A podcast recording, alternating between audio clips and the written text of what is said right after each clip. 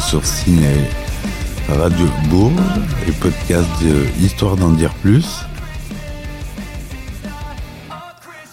Aujourd'hui, on va parler de Star Wars, notamment la série de Boba Fett, qui s'appelle Le Livre de Boba Fett, qui est une série spin-off. Pour raconter rapidement l'histoire, Boba Fett, dans les premiers épisodes de Star Wars, c'est un chasseur de primes avec qui Luke a des problèmes, et il finit avalé à la fin du Retour du Jedi, au milieu plutôt. Il se fait avaler par la scène où il y a le monstre enfoui dans les sables, qui n'est qu'une grosse bouche. Il y a plusieurs gardes qui tombent dedans et Boba Fett tombe dedans. Et le début de la série Boba Fett, Le Livre de Boba Fett, le tout début du premier épisode, il est dans l'estomac de la bête. Ils vont le voir ressortir à travers le sable, comme un zombie un peu. Et c'est là le commencement de la série Le Livre de Boba Fett. Donc encore une série avec énormément d'effets spéciaux. Et quand je dis énormément, c'est qu'il y a carrément la même somme d'effets spéciaux dans un film que dans une série qui dure que 1 heure. Le nombre de plans a vraiment augmenté. Nous avions eu 4000 plans pour la saison 1 de The Mandalorian, puis 5000 pour la saison 2, avec à chaque fois 8 épisodes. Cette fois, nous sommes montés à 5180 plans, mais pour cette période, 7 épisodes seulement. C'était monumental. À lui seul, le dernier épisode comptait 1400 plans VFX et il durait à peine 1 heure. C'est le volume d'effets visuels qu'on a d'ordinaire avec un blockbuster de 2 heures ou plus, comme je vous disais. Jamais nous avions été confrontés à un tel défi, et pour compliquer encore les choses, nous avons eu moins de temps que pour The Mandalorian. ILM est en charge de 2000 plans environ, ce qui est l'équivalent d'un film comme Avengers. Donc oui, effectivement,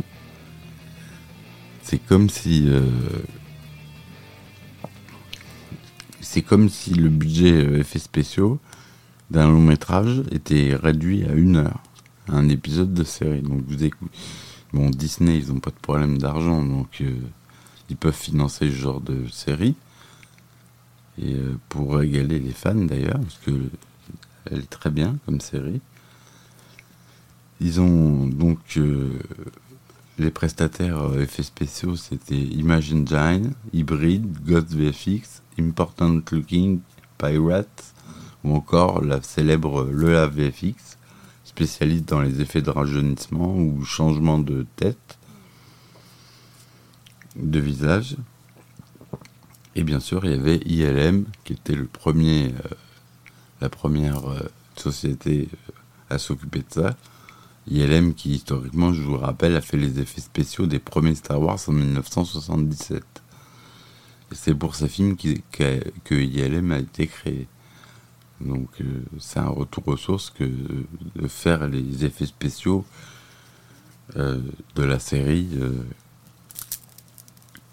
de l'univers qu'ils ont créé eux-mêmes.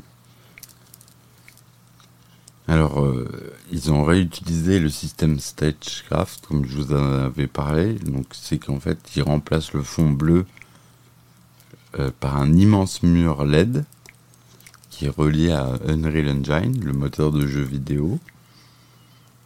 Et ils prolongent et ils mettent des faux décors sur cet écran, ce qui permet d'une part d'être éclairé avec le bon éclairage et d'autre part de ne pas avoir à faire d'incrustation sur fond vert.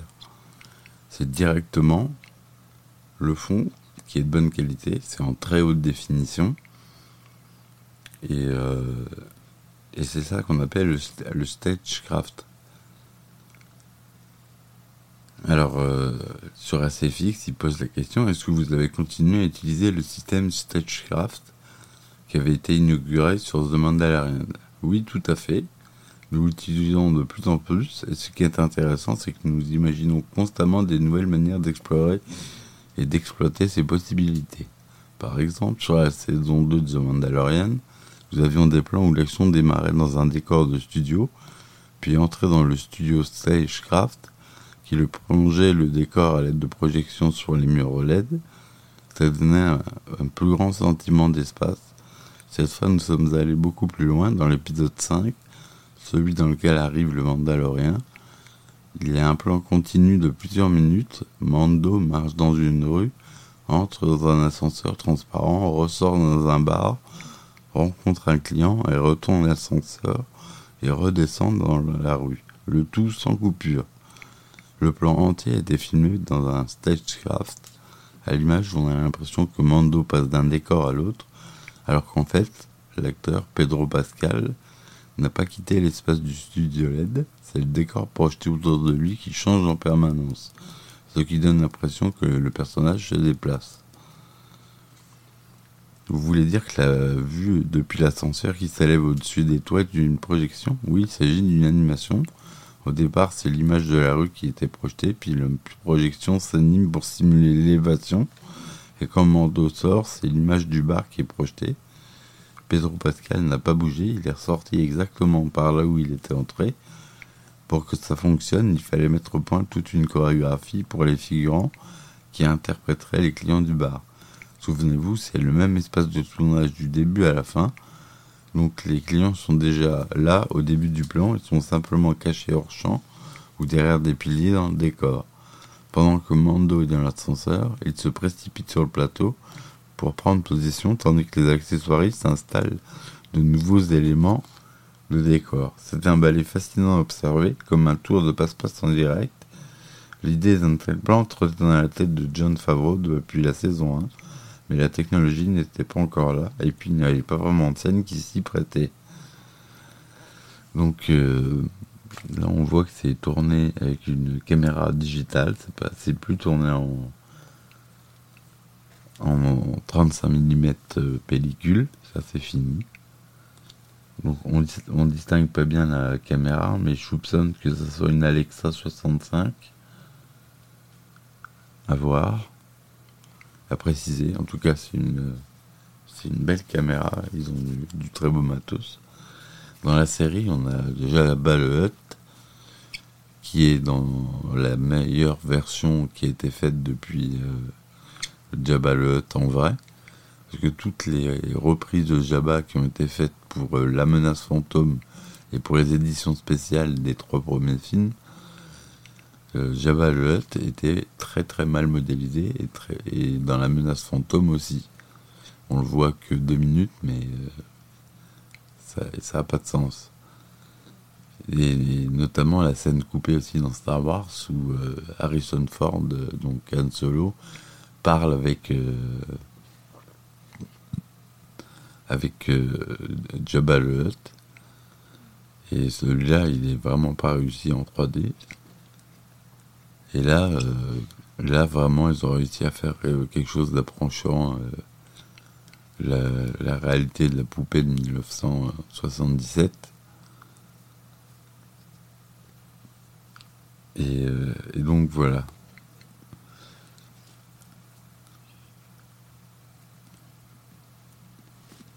Alors, comme un joueur de jeux vidéo qui se déplace dans un environnement avec le décor, qui s'adapte au fur et à mesure des changements de direction. Exactement, c'est une technologie très différente de ce que nous utilisions pour un environnement 3D, destiné à être intégré dans les images elles-mêmes. StageCraft nous permet de faire plus en plus de choses, mais la grande limitation, ce sont les scènes extérieures en plein soleil. Ça fonctionne s'il y a un obstacle entre le ciel et les personnages, et que la lumière est filtrée, mais si l'action se passe directement sous les rayons du soleil, ça ne passe pas. Les LED ne peuvent pas éclairer le décor avec la même puissance que le soleil. Même sur un tournage normal, avec un fond bleu et des projecteurs traditionnels, c'est incroyablement difficile de simuler la lumière du soleil. Cela se ressent tout de suite dans l'image finale. La solution consiste à sortir du plateau et à tourner en extérieur. Sur la série Star Wars, nous construisons des portions de décor sur le parking du studio et nous avons un fond bleu tout autour à 360 degrés. Cela nous permet d'avoir la bonne lumière. Ensuite, on ajoute l'environnement 3D en post-production. Voilà. Donc, voilà comment ils ont fait les effets du StageCraft et qui va bientôt être répandu, j'en suis sûr, dans tous les effets spéciaux, tellement les images sont naturelles et bien faites. Et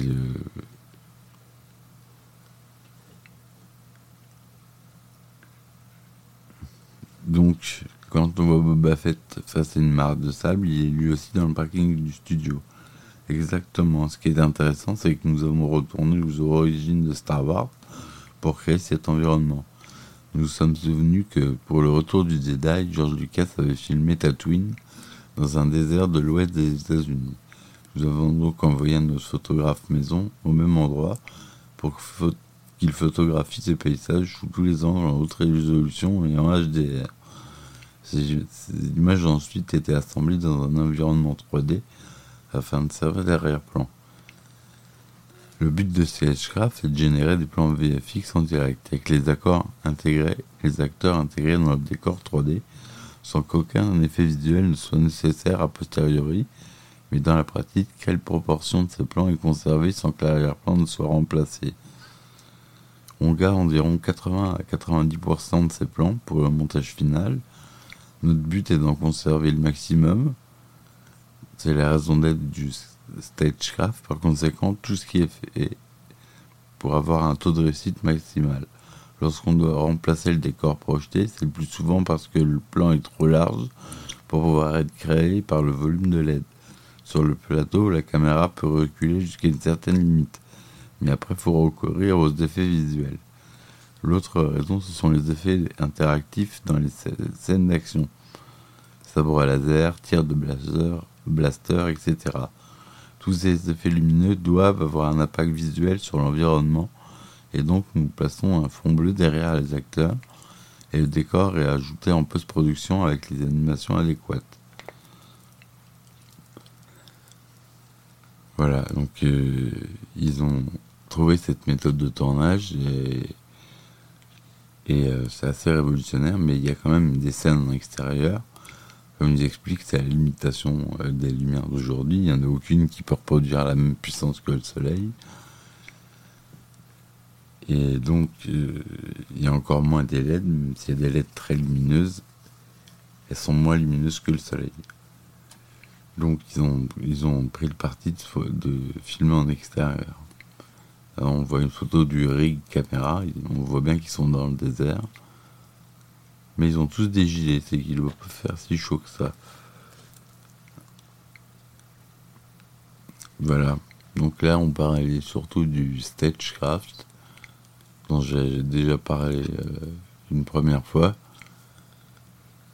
Donc je vous rappelle, c'est quoi? C'est des murs LED en très haute résolution qui fonctionnent avec un moteur de jeu vidéo qui s'appelle Unreal Engine.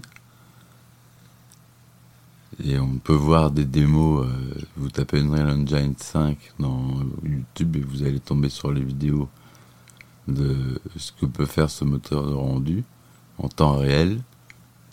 Contrairement à tout ce qui se faisait avant qui n'était pas en temps réel. Et c'est une grande avancée. Et là, les réalisateurs peuvent voir en direct ce que ça donnerait à la fin. C'est du with we, comme on dit. What you see is what you get. Ce que tu vois est ce que tu auras.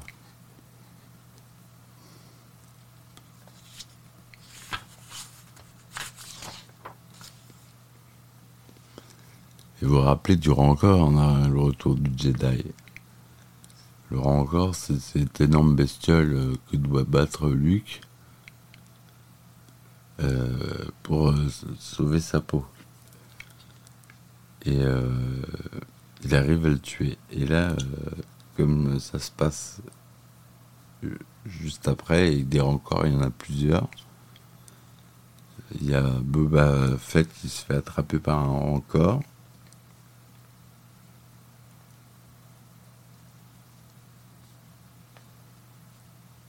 Et l'acteur était assis sur une tête animatronique qui était ensuite remplacée par une tête en 3D. Et c'est pour ça que les mouvements sont parfaitement retranscrits.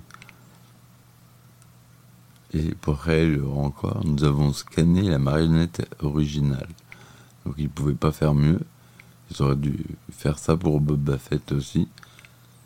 Mais à l'époque, les scanners coûtaient très cher et n'étaient pas en très haute résolution. Maintenant, on y arrive, même sans scanner, à de la très haute résolution avec la photogrammétrie. Si ça vous intéresse, je ferai un épisode sur la photogrammétrie. C'est ce qui permet, en prenant des photos de tous les angles, de créer la version 3D de l'objet pris en photo et pouvoir l'utiliser dans un logiciel tel Unreal ou d'autres moteurs de rendu comme RenderMan. C'est le moteur de rendu de Pixar qu'il est utilisé sur tous ses films depuis Toy Story. Et beaucoup de blockbusters, les Avengers c'est rendu avec RenderMan. La plupart des gros blockbusters sont rendus avec RenderMan. Mais RenderMan, c'est pas du calcul en temps réel, c'est du calcul différé. C'est-à-dire on presse un bouton et on attend un certain temps avant que l'image s'affiche. Ça se réduit de plus en plus. Maintenant que la puissance des ordinateurs est telle que ça se réduit de plus en plus, surtout les cartes graphiques. Et ils arrivent à recréer presque en temps réel maintenant les effets 3D. Il n'y a que pour les explosions et la fumée, le feu, où ça demande plus de temps de calcul. Tout ce qui est effet volumique, c'est assez gourmand en calcul. C'est pour ça que c'est pas un rendu tout à fait temps réel, c'est un rendu précalculé en fait. Et il y a des films où c'est arrivé qui est 100 heures dans Matrix par exemple. Il y avait des plans où il y avait plus de 100 heures de rendu pour chaque image. Et il a 24 images par seconde, vous imaginez. Donc ça fait beaucoup. Voilà ce que j'ai à dire. Donc Boba Fett, c'est le personnage dans le 3e Star Wars qui se fait attraper aussi. C'est pas un mercenaire, mais comme on dit, un chasseur de primes. Et il travaille pour Boba Fett, mais il s'est fait attraper. Et il veut le jeter avec les autres. Et il tombe dans le trou. Il se fait avaler, et là débute. Donc ça, c'était dans Le Retour de Jedi. Et ça, c'est dans Le Livre de Boba Fett. Voilà. Bon, bah, c'était tout pour aujourd'hui. J'espère que ça vous aura plu. Si vous intéresse que je fasse d'autres vidéos Star Wars, n'hésitez pas à me le mettre en commentaire. Et j'essaierai de faire ce que vous m'avez demandé. Allez, c'est parti. Je vous dis bonne soirée.